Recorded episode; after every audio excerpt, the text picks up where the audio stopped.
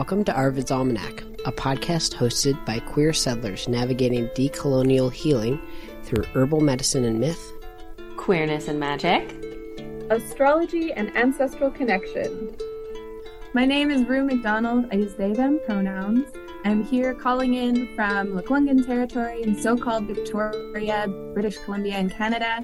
And I am a songster, researcher, educator, and story weaver. I'm the founder of Queer Directions Learning Center, which is an online platform for ancestor connection and lineage healing. I'm Kenzie Kalik, she, her, a queer settler witch, intuitive herbalist, justice advocate, sex posy, pleasure educator, living on occupied Abenaki land, also known as Vermont. I'm the founder and steward of Wild Faith Wellness. I am a Scorpio rising and a mother of a Scorpio siren. And I'm Mica McDonnell, they, he, clinical herbalist, ecologist, and writer living in Abenaki territory in Vermont.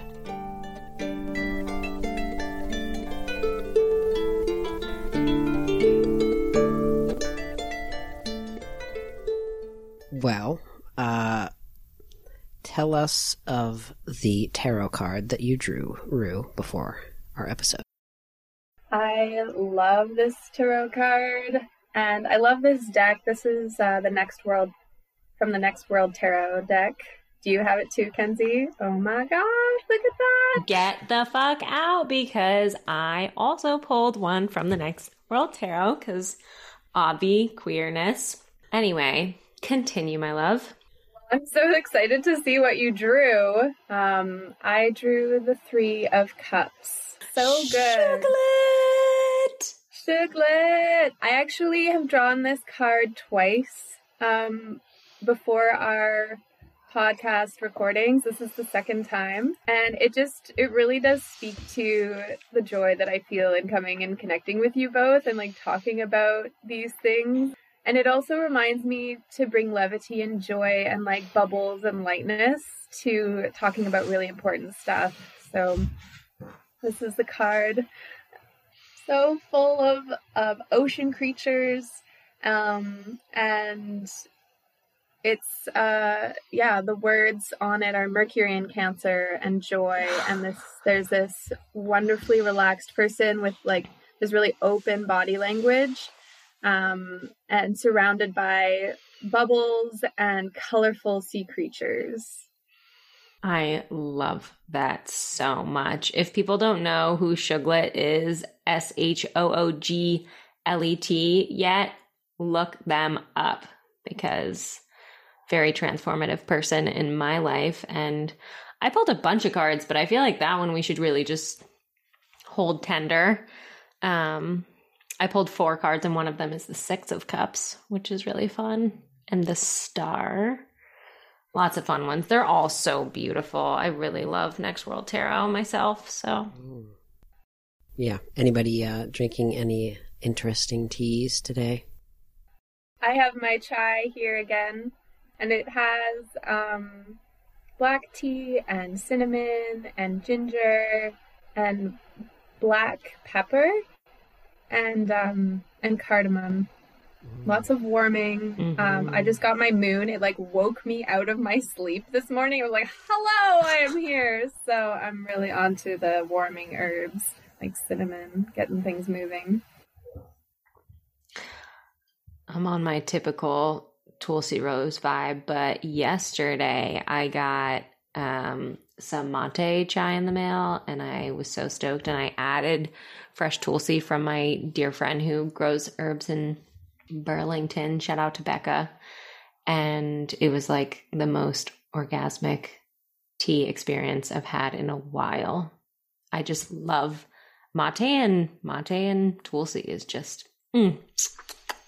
I love you. I love it. I love it. Well, I got some free tea off the side of the road. Um, per usual, um, it is free. It is springtime, so that means all Vermonters put their junk that they've collected in wintertime on the side of the road for all of us to just take. So, taking a few books, and then I got three packets of super fancy tea. And um, roadkill is that what they call it? Um, yeah, or like sidewalk kill, maybe. Sidewalk um, kill. Yeah, that's what I would call it. But anyway, this is. Uh, forgive me if I'm not pronouncing this correctly, which I'm sure I'm not. Uh, Mei Shan Jin Xuan, which is a oolong tea. Ooh, yeah. Um, is there a lot of caffeine in this? Because I, ho- I hope I'm not going to get wired in a second. it's a medium. Yeah. It's a medium caffeine All right, I'm not feeling crazy yet, so that's that's good. I like the idea of us calling in some queer queer ancestors, some transcestors. I'm gonna call in on my um, on my maternal line. Yeah, I recently have been coming into a relationship with this uh, transcestor, and they were institutionalized when they were quite young, and there was a lot of like secrecy in our family about them, and um, and then also I got my hands on their um, institutionalized papers, their documents, um, to like read why they were institutionalized. And I was like, okay, okay. You know, it all kind of came together and became more clear.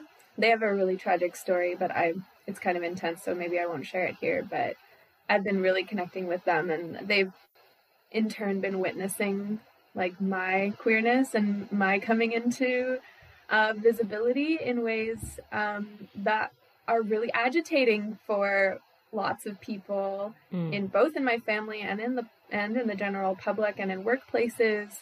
Um, but you know persisting nonetheless. And i think for them it's like i can feel them healing in relationship to witnessing the work that i'm doing. And yeah i'm calling them in and honoring them at this time.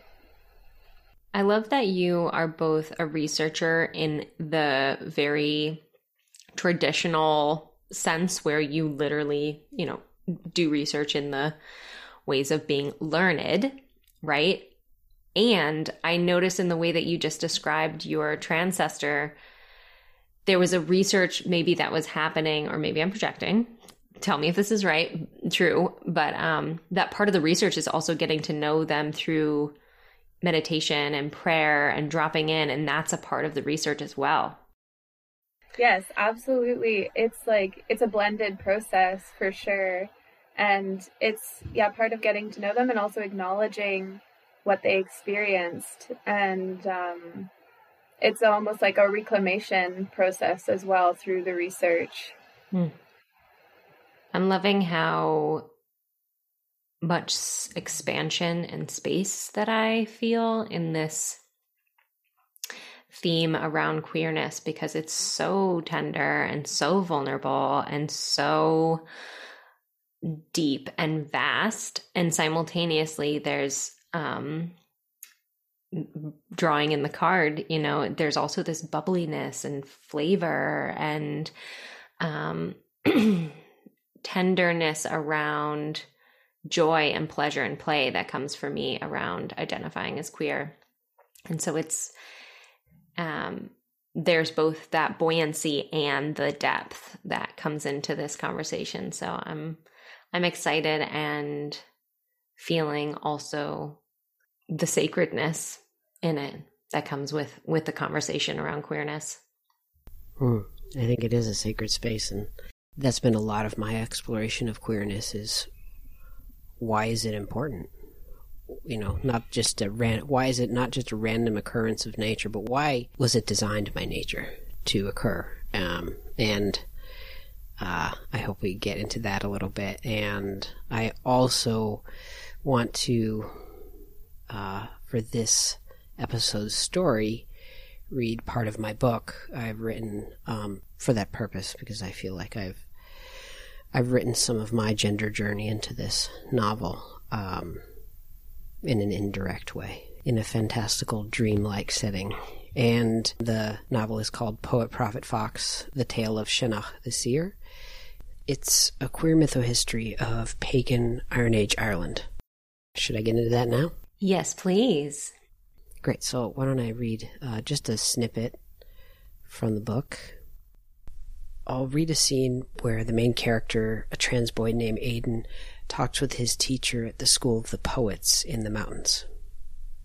Oh, and by the way, before I start reading, I should define some terms uh, in case people get lost. So, um, the term Olav means um, master or professor in Old Irish.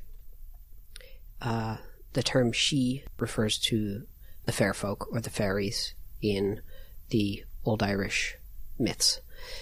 And also the term fila or filid refers to the poet class uh, who are alternatively called druids um, in Old Irish society. So here we go. Aiden sat upon a stone, swinging his legs as his thoughts swirled. So absorbed was he in contemplation that he did not hear his master approach. He jumped at the sound of her voice. Good day to you, Aiden. Why are you out here alone? Are you unwell? What? Oh, no, no, I'm fine. Thank you. I only needed a moment outside. It's hot in the big house with all those mouths breathing at once. Leland nodded. That is so. Well, I was looking for Shimai. Is she in the big house? Yes, she's at the second table on the left. Thank you. I'll see you later this afternoon for the lesson on star lore. As Leland stepped away, Aiden called out to her. Olav, wait. I don't mean to delay you, but may I ask you a question? Of course, Aiden. What is it? I've heard there is an art only the highest filid know. The art to transform oneself into the shape of another being. A bird or beast or bush, maybe. Is this true? Have you seen it? Leland said nothing.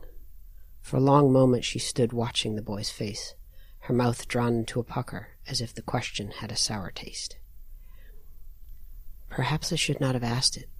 Of course it was wrong of me to ask, Aiden thought, dropping his eyes and tensing himself for admonishment. But to his relief she only sighed and said, It is a thing you ought not to know until you're wiser. But yes, I've seen it done. And what's more, I've done it myself. Aiden looked up at her, eyes wide as asters. Truly? What did you transform yourself into? A deer? A hawk? A mouse? Leland's face clouded as she turned and looked away. The Astrucruth is one of the most dangerous of our arts. Without perfect execution, the spell may go awry and leave one partially or permanently transformed. It is why we do not speak of it until the Phila is ready to know this secret. And some are never ready. Some have died in the attempt. It is not a frivolous thing used for fun. It is a tool of great power that must only be used when necessary, as is true for the other high arts. The filid learned the Astrucruth from nature and from the Sidhe, who use it naturally with an ease that humanity may never achieve. For us, we must struggle through it and sometimes fail. We humans are weak and by our ignorance can harm ourselves and others. She turned to him with a stare as stern as a mother owl's. What is your interest in the Astrucruth? Aiden dropped his gaze to the moths at his feet. Because I. I would like to know if a fila might change his or her shape in other ways.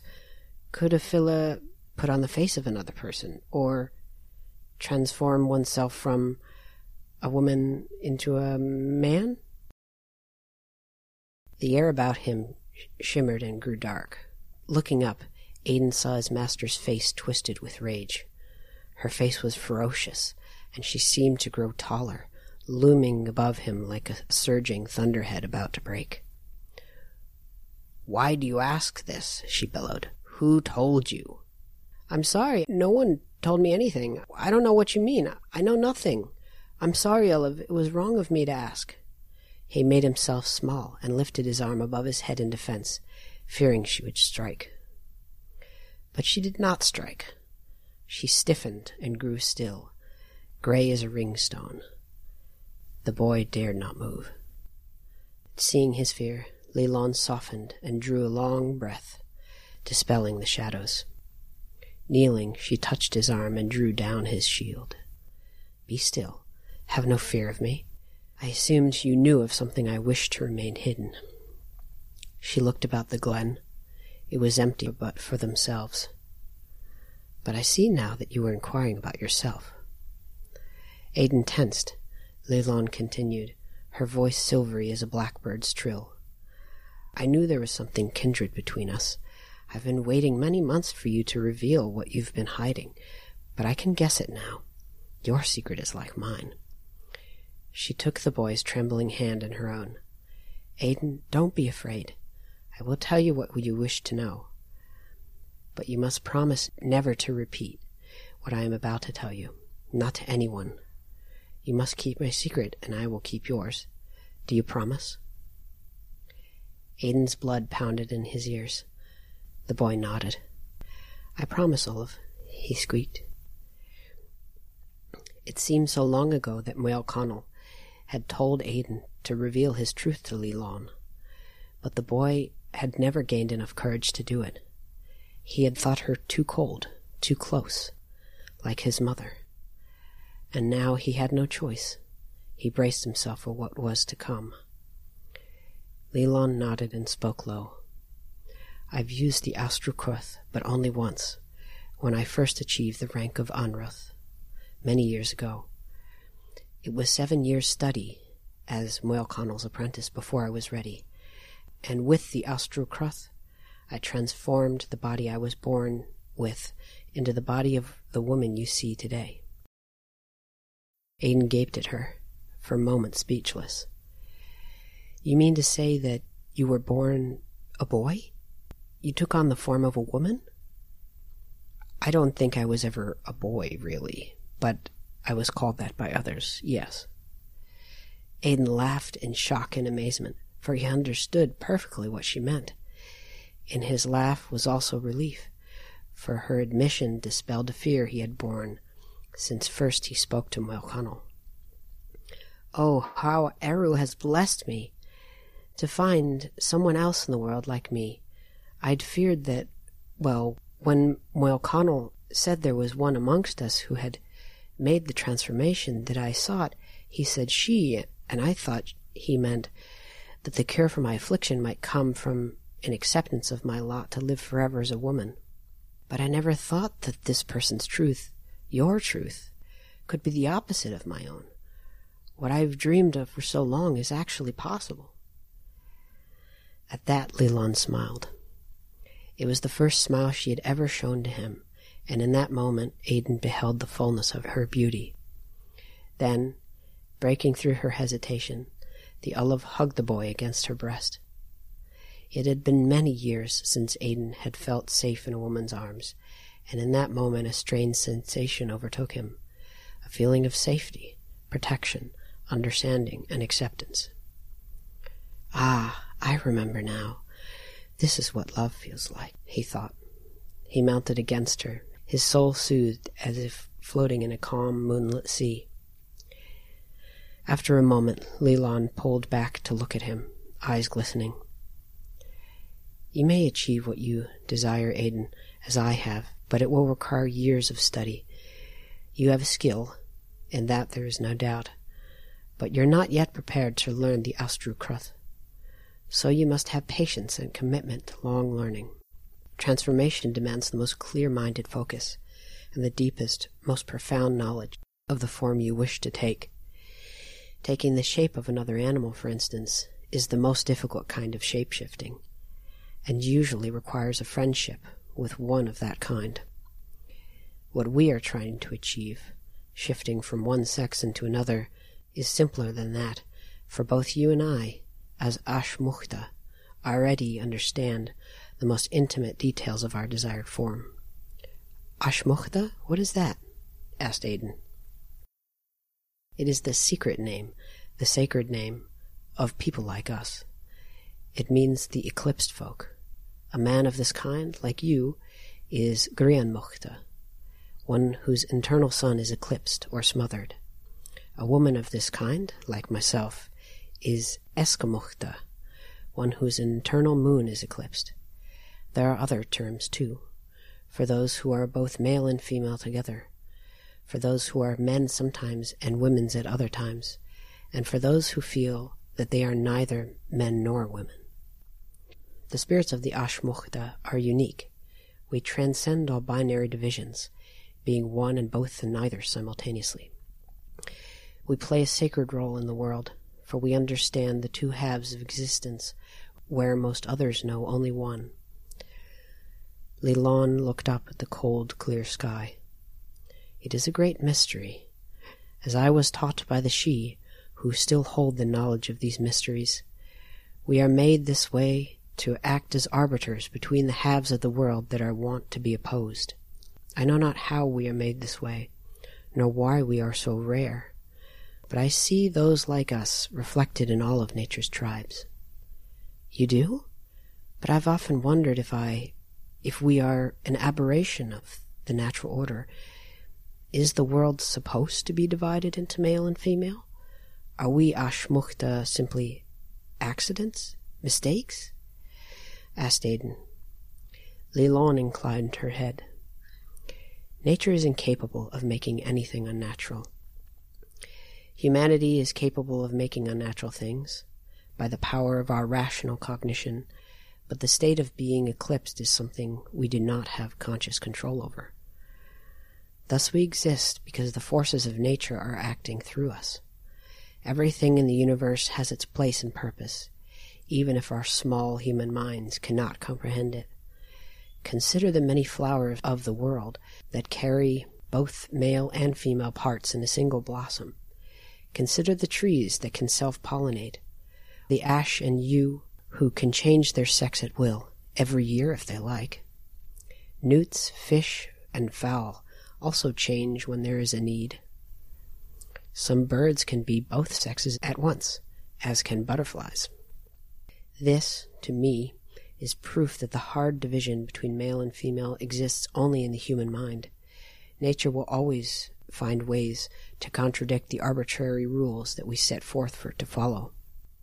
We humans know so very little.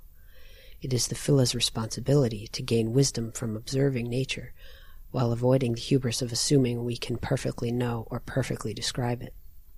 Our knowledge changes as the world changes. Therefore, the role of the Phila requires an extraordinary subtlety of mind. It is why, I think, the Ashmukta can become such powerful Phila.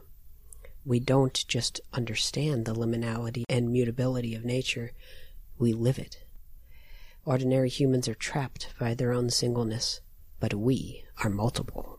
We can see the world from more than one point of view.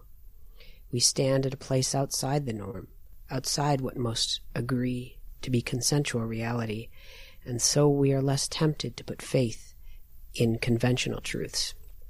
It disabuses us of many social delusions. Thus, we are better able to judge fairly strengths and weaknesses of humanity. I believe this is why the Ashmukta have always been favored by the Sidhe for generations immemorial. Aidan was struck by these words. The Sidhe? He looked down at his forearm, at the burn mark there. But if we are so important, if we are so favored, then why are we not better known? Why must we hide our natures in fear? Lilon sighed. It was not always this way. In the far gone past, long, long ago, we Ashmukta were given an equal place in society alongside men and women. It is said in our wisdom traditions that when the Tuatha the ancestors of the Sidhe, were driven underground by the ancestors of the Erin many generations ago, the Ashmukta were likewise suppressed. It was because we grew too close to the Sidhe that our loyalties came into question. And yet we are human. We are tied to this world and could not go with the Sidhe into the other world so here we remain, struggling to survive in a world that chooses not to see us. Aidan sat quietly, introspective. To know that he was part of an old, old story, a legacy drawn forth from deep time, was, though tragic, a comfort to him. A new feeling was kindled in his heart, pushing aside that old tattered cloak of shame. Pride. Pride for who he was, not as a boy, not as a girl, but as Grian Mukhta, a sacred person, favored by the other world. I love that scene. I think that was the first book that I had ever read where there was a trans character and that um, spoke like within like Irish myth. I have uh, Irish ancestry on my maternal side. Yeah, to hear also Gaelic words to describe my gender experience, I just love how you wrote that in, you know, wrote that in. It was just very affirming and um, the way that that scene speaks to so many different aspects of how I understand my queerness in relationship to my lineages. Um, the knowing glance, right, of Li Long when she sees him. You know, the, the dynamic of being seen and unseen as queer folks. It's, um, there's a tension in this scene that I know very well when you're still trying to suss out if somebody sees you.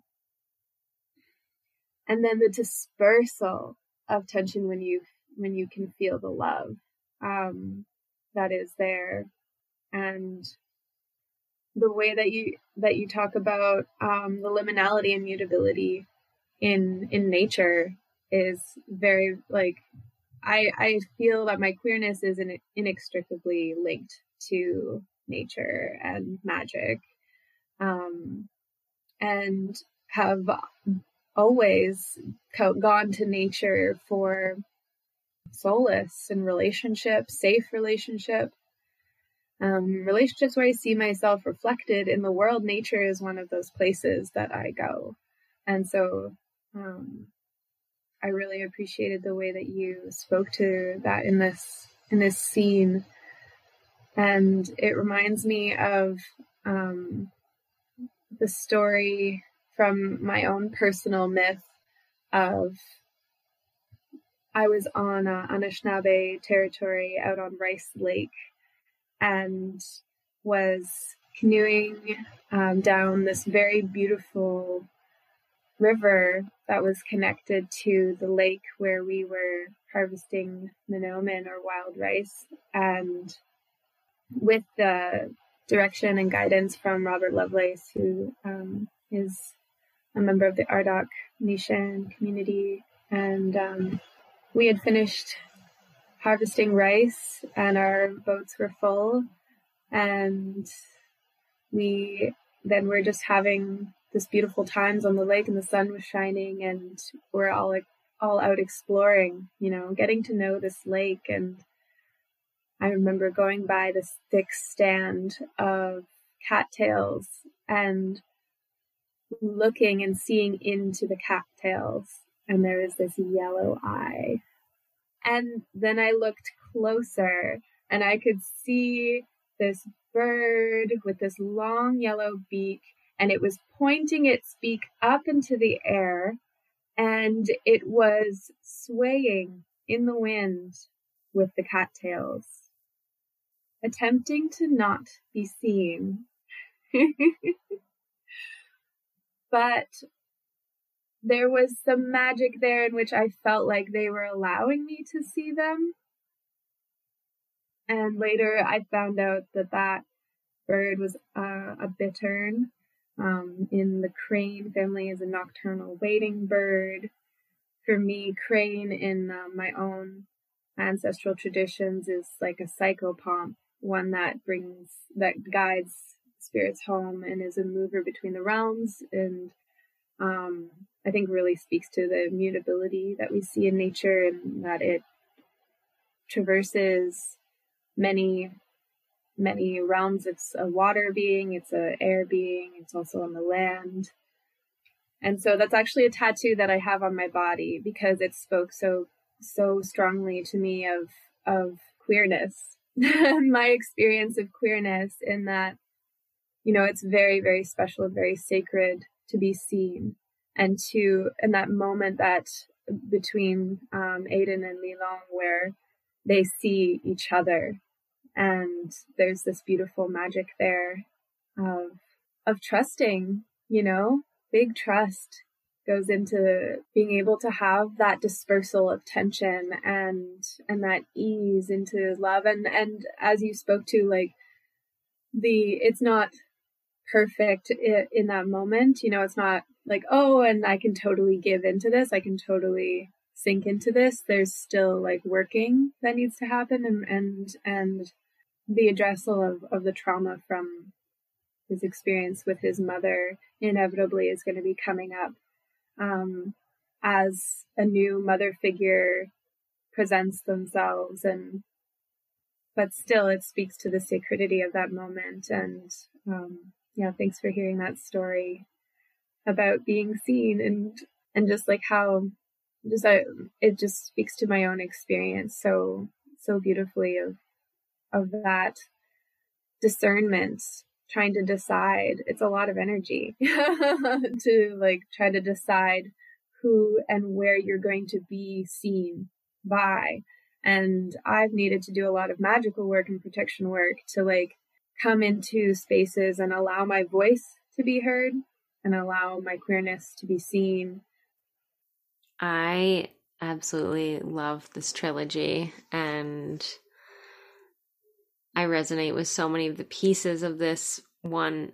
I think, I mean, obviously, Mike and I are queer siblings, and that's something that's so has always been really empowering for me. And um, what I love about this book, actually, the most is that there are so many books out there, you know, especially in the last decade of trans characters, but oftentimes the whole story is wrapped around the the trans struggle and the trans character. And what's really cool about this book is that it allows for the fact that trans people are everywhere and they have all different personalities and all different uniquenesses and that the only thing that's not the only thing that's happening in their lives. They have their whole being and that's really spoken to in this trilogy. Um, I also love the queering of what family means. And uh, I will continue to bring up King Yaa because I just completed a program with them, and King t- taught a whole uh, section of the program about decolonizing family and what it means to incorporate queerness and re-identify and reclaim family as something that's not just the nuclear and not just the reproductive and not just the traditional. It can be whatever you make of it. And the foundation is love and liberation. And that is so much of what this conversation is happening. You can probably hear my squealing little human in the background which i love. Um yeah that there's there's this love, right? That love is how I came to queerness. I came out as a teenager. Um, and it was love that uh, gave me the identity and continues to and um and that is carried in my family now and will always and that it is about building relationship with those around us, but also building relationship with the self and the love for the self. And that um, Lama Rod, who's an amazing Black queer Tibetan Buddhist, uh, he says coming out is an act of liberation, and that really so much of the work is about accepting ourselves as queer peoples. And it's beautiful too, because even within this circle, each of us has a different identification or definition of what queerness means for each individual, right? And that's so powerful and empowering. And that's what I also love about the queering of family. It means that you can be a one human family with a dog, or you could even be a one human family with yourself, right? And that family can be whatever we identify it as and that is beautiful and that is absolutely truth.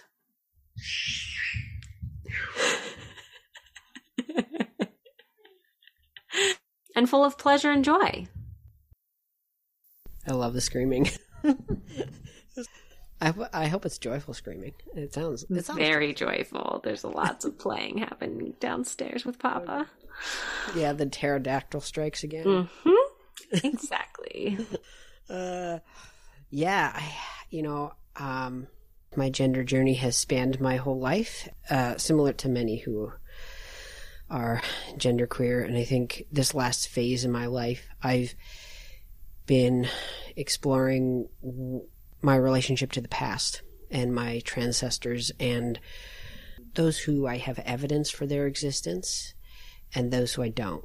And it's kind of the the people who I know I who I don't have evidence for it those are the people I've been most interested in getting to know um, because history has largely erased us, especially in the West, in, in Europe. Um, yeah, due to patriarchy, et cetera, et cetera, we have been erased from history. And, um, you know, as a person of Irish heritage, um, that's the culture I'm most interested in learning about. That's the history I'm most interested in learning about.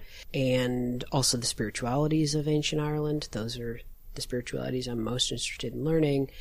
And so early on, I, I as this passage says, like, I have wanted to know why we exist. Uh, you know, what is our role in the universe? And are we, are we freaks of nature or is this something natural? And the more I study nature and ecology, the more it's very clear that we are natural and that we've always been here and this is a normal human experience. In fact, it's a normal experience for all animals and all plants too, or a lot of plants. Um, and and so looking into Irish history and Irish mythology, I just didn't see any trans folks. I've only scratched the surface of Irish mythology, so I'm potentially some experts have found trans stories. I haven't yet, and so when I'm learning about my heritage, and if it's likely that my ancestors have been erased from that heritage, it's my goal to add them back into history to add them back into mythology. And so that's one of my motivations for writing this epic. And it's been incredibly fun. It's been, it's actually been a part of my gender journey and a part of my spiritual experience. Um, because I think I'm a, I'm a, uh, I have a Sun, Saturn, Mercury, Uranus conjunction in the fourth house. So my roots and, um, the past and tradition and mythology, um, I feel like I'm called to a radical return to these traditions and like the deep past. That that's I'm called very strongly to that, and so this is kind of a manifestation of that urge. And um, I find that that my experience is legitimized when I look into the past that there are re- repetitive patterns that happen over and over again. And then I look across the world into other cultures of this time period and previous time periods where trans people were embraced and trans people were given a, a place in society. Um, and there wasn't as much um, erasure or violence against them. And um, transness or non binary gender experience had a legitimized role in society. And that's been really helpful for me to learn. And and that that is still currently the case in a lot of cultures. Some cultures who have resisted western colonialism in in that regard and who have resisted patriarchy and globalization have kept their non-binary gender expressions um, or even revived them and that's so inspiring. And and um, I'm going to link into the show notes a map of some, just some of the many, many, many, many, many non-binary gender expressions all over the world. Um, and I'm just going to mention a few because I think um, I'd like to offer specific examples. Is um, the Hijra in India, um, Mahu in Hawaii, and Two Spirit people in many indigenous nations in North America, um, the burrnesha in Albania, Femminiello in Italy, and the Ottoman Empire had uh, officially three genders and two sexualities. Um, and these are just a few of the hundreds of examples. Um, so yeah, yeah, we're nothing new. It's interesting. You pose the question Are we freaks of nature or are we natural? And I very much identify as a freak, you know, like in all the ways. and um, it's interesting because I think that's also part of nature, right? The, the, the uniqueness and the fact that it's something that can be unseen and I can be a very heteropassing person and um it's interesting to be intentionally out about who I am and that um I I love the freakiness of who I am. I also identify with um with open sexuality and um kink and um the ability to be free and liberated within sexuality as well. I just love the the playfulness in in language and I really love that there are wonderful examples in nature of I mean, have you all seen a maypop or previously colonizer name of passion flower? That it's such an exquisite flower. And the organs the external organs of that flower is just intensely gorgeous and empowering. And i very much identify with plants of that nature including cannabis that is can be hermaphroditic. And um, so many plants that we can deeply identify with and be in right relationship to and see ourselves within. That makes me feel part of nature. Yes, I absolutely see such like strong connection between um, queerness and like the expansion of our biopolitics as animist people who practice animism. Um, and I studied queerness from a very intellectual perspective um, during my studies.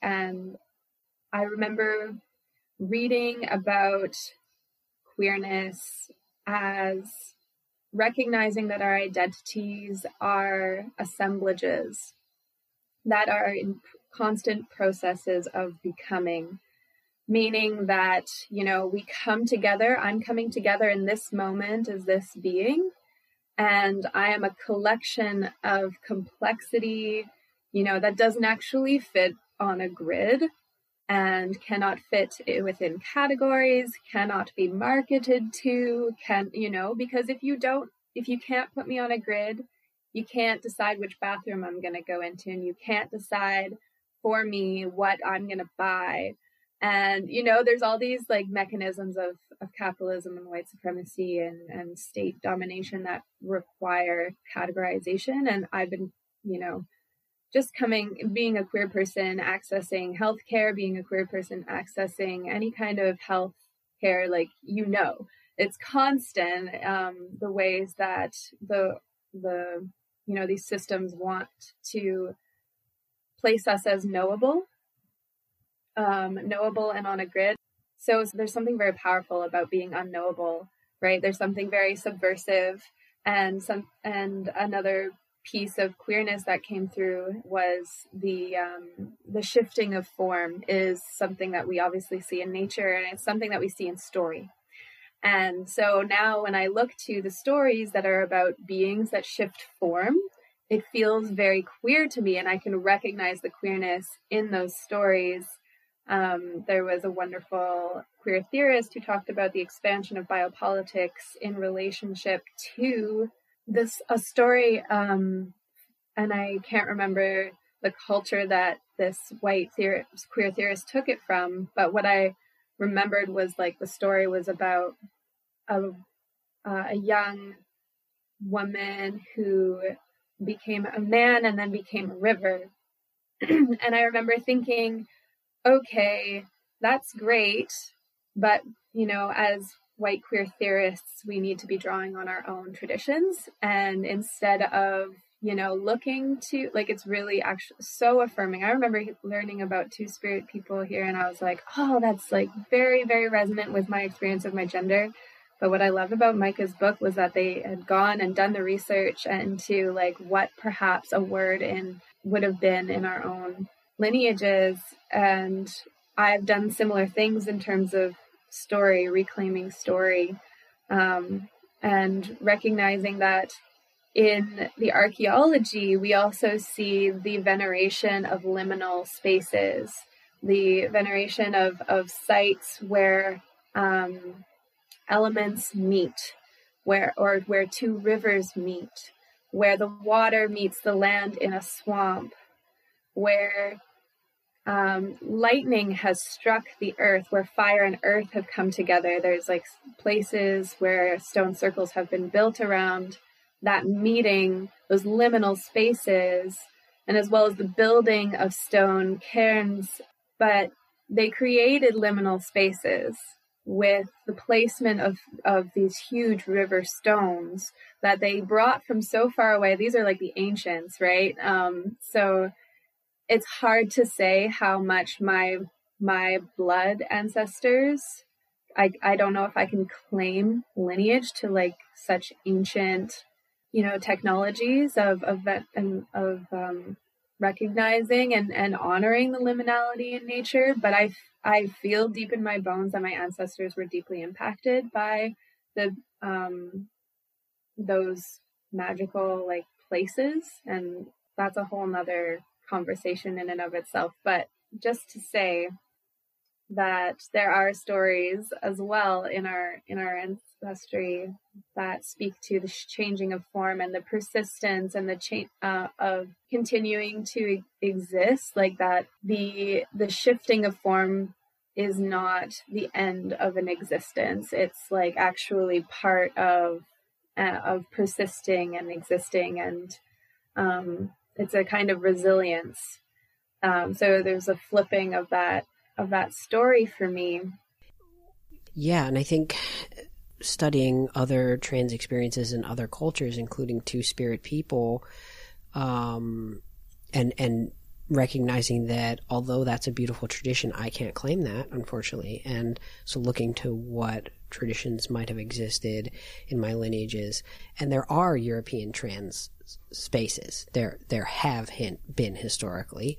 Um, even even throughout the Christian era, even though Christianity tried to erase us, we there were some tra- uh, trans experiences in Europe throughout time but looking to other cultures and seeing how what are the types of spaces that trans people are given?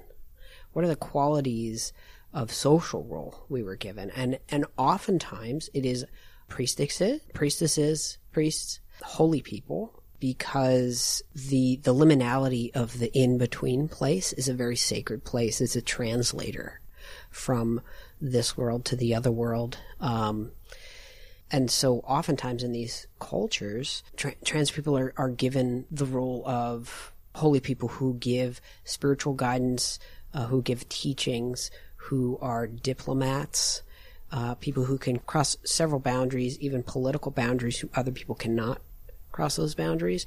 Um, and so that's why I immediately thought of the filid or the Druids in Ireland. Historically, those were liminal that was a very liminal social role all of its own. Um, they, the filid were the only class of people who could cross the boundaries, who they served as diplomats. They also were the negotiators between this world and the other world, uh, the humans and the Sidhe. And um, so I imagined that when we trans people existed in, in ancient Ireland, I thought it would have been pretty likely that we would have been given the spiritual role in that society, which would have been the Druids.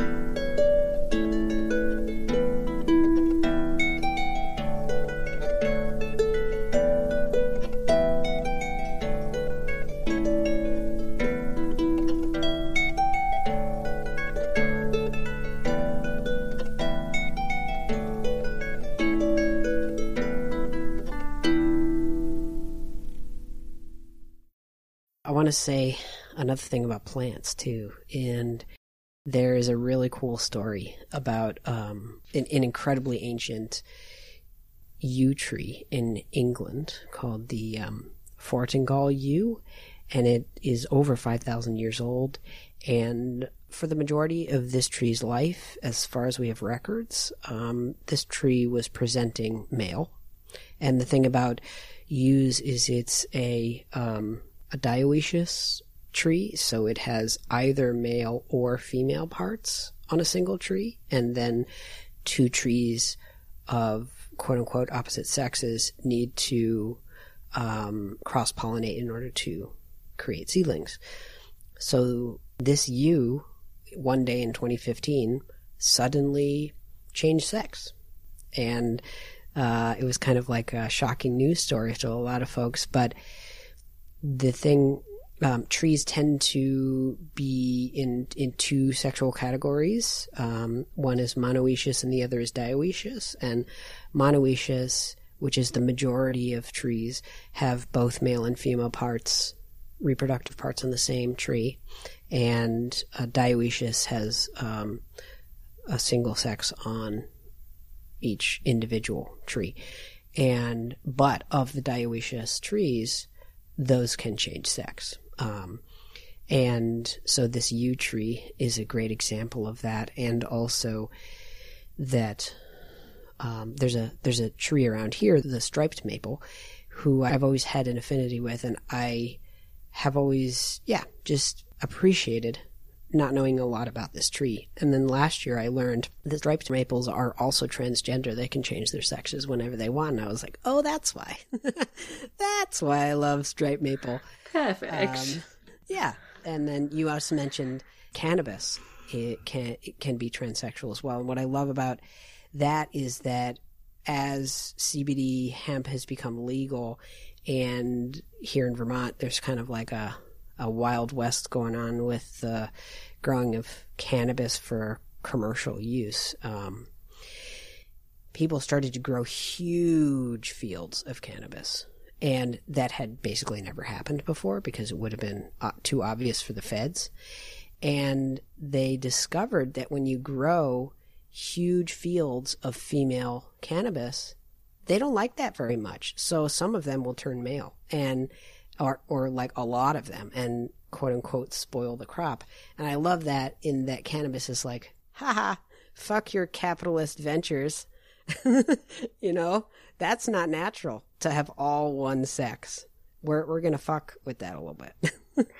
yeah, there's so much controlling and policing of queerness and queer bodies, and I also want to name the we're bringing up intersectional identities and um, including Two Spirit people is one that has been mentioned, and that there is such respect and reverence for the layers of identity and um, the violence and policing that happens to queer bodies of color, and um, and on top of that, the next layer being that there is some kind of box that queerness should fit into and that doesn't exist either. And i love that the plants are always giving us clear signs of human existence being completely irrelevant and meeting shortcomings in the reality that the experience is not even a spectrum but a endless edged sphere that lives in so many planes of existence and that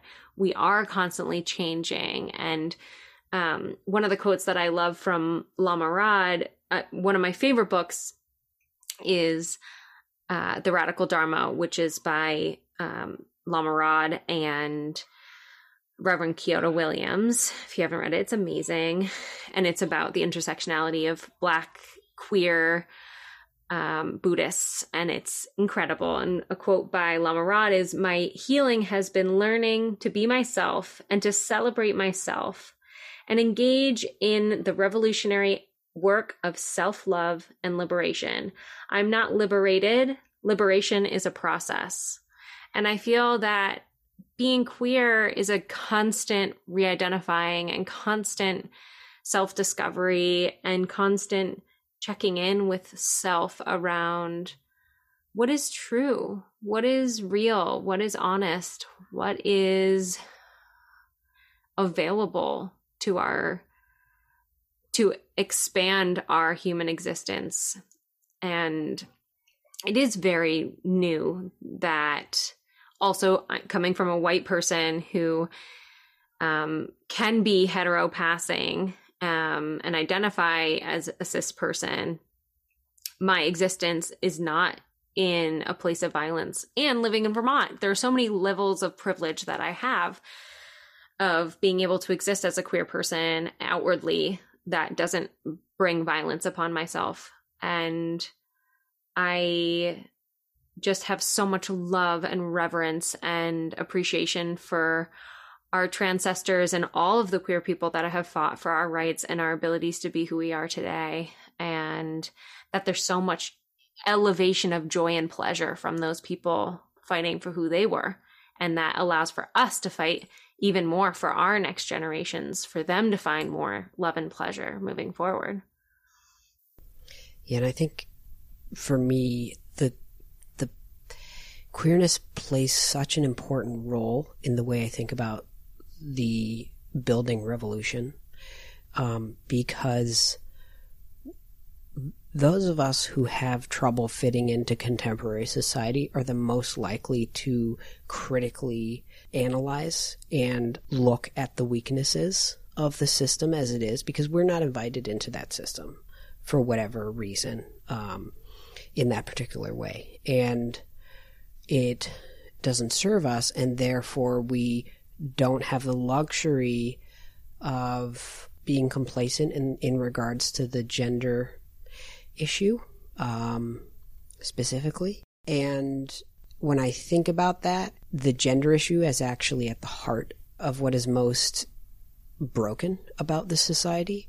Um, because the gender issue has a lot to do with humanity's relationship to nature as well. Because um, Christianity and Western philosophy in general has associated nature with femininity, and femininity is in a misogynist system such as this is allowed to be dominated and broken and desacralized. You then get this masculine feminine tension, uh, which is really at the heart of Western colonialism and I think that to understand, to be able to bridge both sides of that uh, masculine feminine divide is so, so important for creating the solutions that we um, arrive at, creating the, the healing to the kind of Western psychopathology. And um, to have people who both who were assigned male at birth feel in, an inherent affinity to their inner femininity, and then to have people who were assigned female at birth have an inherent affinity to their masculinity, but then when they move into that masculine, um, privileged social realm, they have an inherent feeling of what it feels like to be vulnerable in a female body. So it's really bridging those two places. Um, and again, I think it can help reconcile that deep, harmful divide in the Western consciousness. And it's it's really why I, I am exploring the concepts of alchemy right now because that that divide between male and female is really at the heart of alchemical philosophy. Um, in the seeing you know, femininity as lunar and masculinity as solar, and that the point of the alchemist is to reconcile both of those halves in order to create Mercurius or Mercury or the philosopher's stone, stone or the alchemical androgyne, um, uh, the hermaphrodite, you know, that the sacred quintessence that fusion of binaries and alchemy being a methodology by which we fuse all binaries and transmute all binaries. So, Mujib, my spouse, and I are raising our kiddo non binary. And using they, z pronouns. And it is so interesting. So Zaid was assigned male birth, and it, it we all collectively love flowers.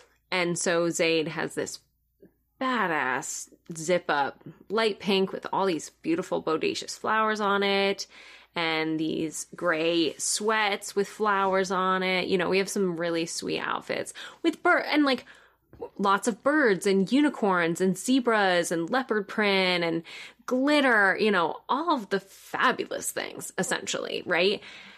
And I cannot tell you, it's not even misgendering, right? It's gendering Zaid constantly, oh, she's so cute. Oh, she blah blah. Thank God for the pandemic because I don't have to deal with that many people. But it's incredible how gendered and I I'm I can absolutely I am part of the problem and cannot say that I am other than we are I was also raised gendering everything and everyone and it's part of my dismantling and unlearning but it is fascinating to be raising a kid in a non binary way and just watching the way that society needs boxes for our little kids that don't have genders yet. I mean, some kids at 17 months already feel gendered, but most do not yet. And it's so interesting how we force so much upon children what they, and not only what they want or don't want, but that somehow enjoying playing with balls is a gendered thing or or enjoying dinosaurs is a gendered thing. And don't get me started. But simultaneously do because i think we should all be looking at that when we're talking to kids or making any kind of assumptions about adults too what we do and do not enjoy what even is and that's what i love about King Yaa that is constantly offering a platform to society of looking at how we gender body parts and how that is a that is a structured form of oppression as well. And that by dismantling our understanding of what it what is and is not gender is so powerful and transformative and magical and gives the opportunity for us to experience a world that exists beyond structures of oppression and is in a place where we can truly be ourselves, whatever that looks like, and be in constant transformation and change. We can always be different. And from the day we're born to the day that we die, we should change. We be, should be in constant change. And that's a beautiful thing to embrace and empower our little ones and our older ones to embody. I feel like I want to throw some shout outs to my favorite queer people that are famous in my eyes, that are constantly teaching me about magic and what it means for me to identify as a witch. I want to always throw out Chani Nicholas. I feel like she has become the most famous witch out there today. Um, she's a badass queer uh, astrologer. Uh, Adrienne Maree Brown, who is a queer witch, who actually just got engaged, which is so exciting. It's funny because I'm not involved at all in celeb. I don't know anything about celebrities, but Adrienne Brown is my celeb crush. And I'm, oh my God! You're so excited. Um, and then I already mentioned King Yaa, Birthing Beyond the Binary. Their birth work is incredible. And then Reverend Kyodo Williams and Lama Rod, Radical Dharma. Incredible book. How are you feeling, Rue? Okay, well, it did bring up this like curiosity in me to talk about gendering things in nature. I think what I love about connecting with nature is that it isn't gendered. You know, things in nature just like, yeah, they don't need to be gendered at all for us to like, you know, draw on that on that connection and there's this a solidity to stone, right? That maybe somebody would be like, "Oh, well that's that's male." males are very this. And then we have water and they're mutable and moving around and they're just flip flopping and that's feminine. It's like, no. I just like like no.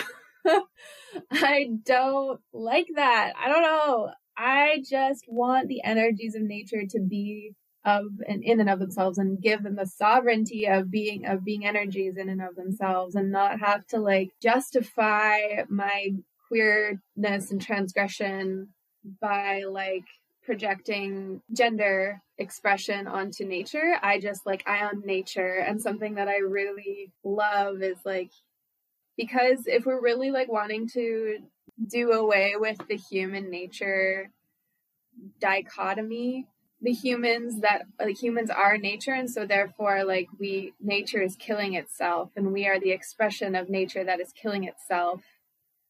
Um and part of that is like these systems of domination that lead to the premature deaths of queer people trans people um, especially queer and trans people of color. And so i want to look at those from that holistic point of view of um, it's a, it's a deep illness. It's a deep illness of our culture, homophobia and, and transphobia, and it's a deep illness. And yeah, nature shows us that there's just like way more generative ways of being, and that's what I do love about queerness is that like I think people have tried to do queerness in a way where it's like we're defining ourselves as queer and like deciding who's not queer. I think that's just like a really colonial way of doing queerness.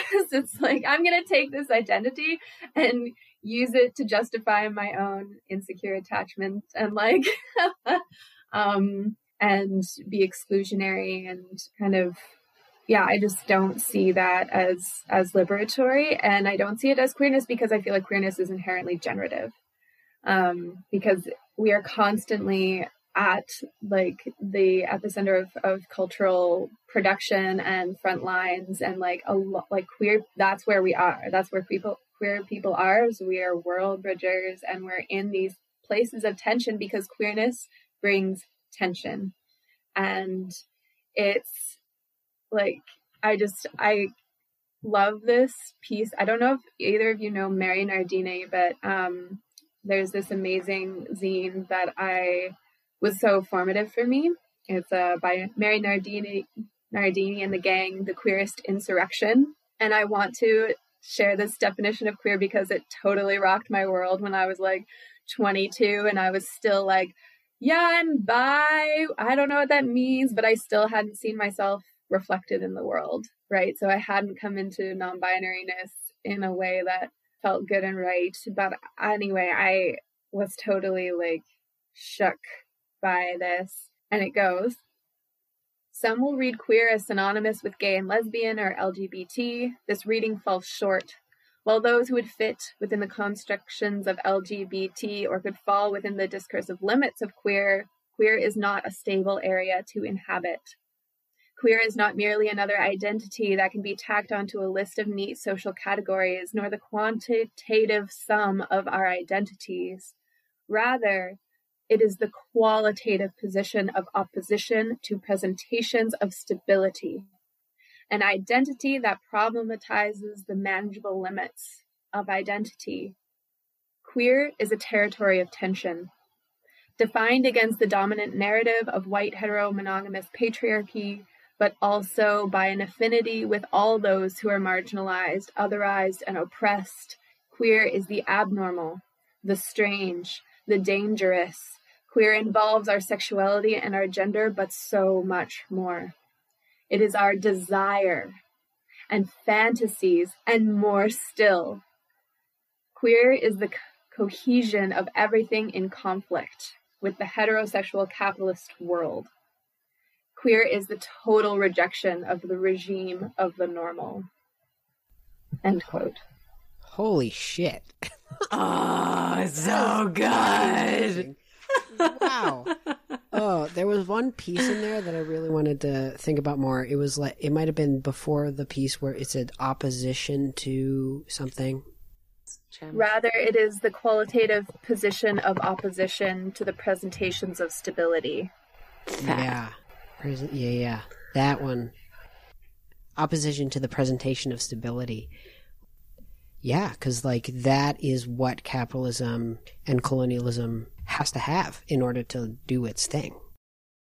I also, I kind of wanted to get back on a t- the the what you began with was the gendering of nature, and maybe there is a trend in um, herbalist circles of a certain certain older population of people who kind of call all flowers she, and you know, I kind of get I I in one sense I get that right? Because um, in a kind of reclaiming of the feminine in a um, in a recovery period from extreme patri- patriarchal oppression you know gendering nature as a sacred feminine is in some way healing. And i and i have participated in that in the past in kind of gen, uh, believing nature to be the sacred feminine and the mother goddess and stuff and also recognizing that lilies have penises also.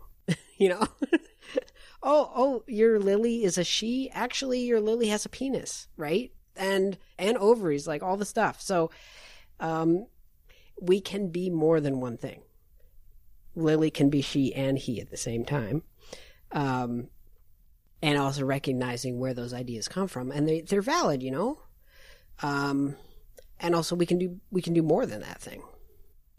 Yeah, I I really appreciate naming that. Also, what I find subversive about um, connecting with non, the non-human world with like human pronouns is is like it's quite animist. I feel like it's like a stepping stone. I definitely have have engaged in nature in that way as well as a reclaiming of both an animist practice and and recognizing the sacred feminine in the land and the earth and um, and the sacred uh, masculine as well. So, yeah, thank you for naming that. Wow, I feel like we just started um, this conversation. Let's circle back in our next podcast and just keep talking about um, queerness and how that shows up in our lives and why we're so freaking excited about it. and and I think perhaps the next one will be a lot about plants. And mm. yeah, I'm excited to dive into that with you all. Yeah, there's so many parts to queerness. There's so many layers to queerness. Um, yeah, we've just scratched the surface here, so we're definitely going to talk about as many layers as we can in, in as this podcast progresses. Well, thank you for listening, and um, thank you both for chatting about this and getting this conversation started. It's been a, a fun introduction. Yes, thank you so much for sharing your work, Mica, and for the vulnerable work of, of um, doing queer myth. I think it's just so incredibly important to you know, see queerness reflected in, in literature and in myth. And so um, thank you for sharing your voice, um, your creative voice. Well, thank you um, for giving me the opportunity to read it. And I'll put a link to my author's website in the show notes in case listeners would like to buy my book. Um, I'll also include in the show notes more resources to read about third genders around the world uh, transgender trees, and other things we talked about today. Well, all right. Talk to you later. Until next time. Ta ta for now.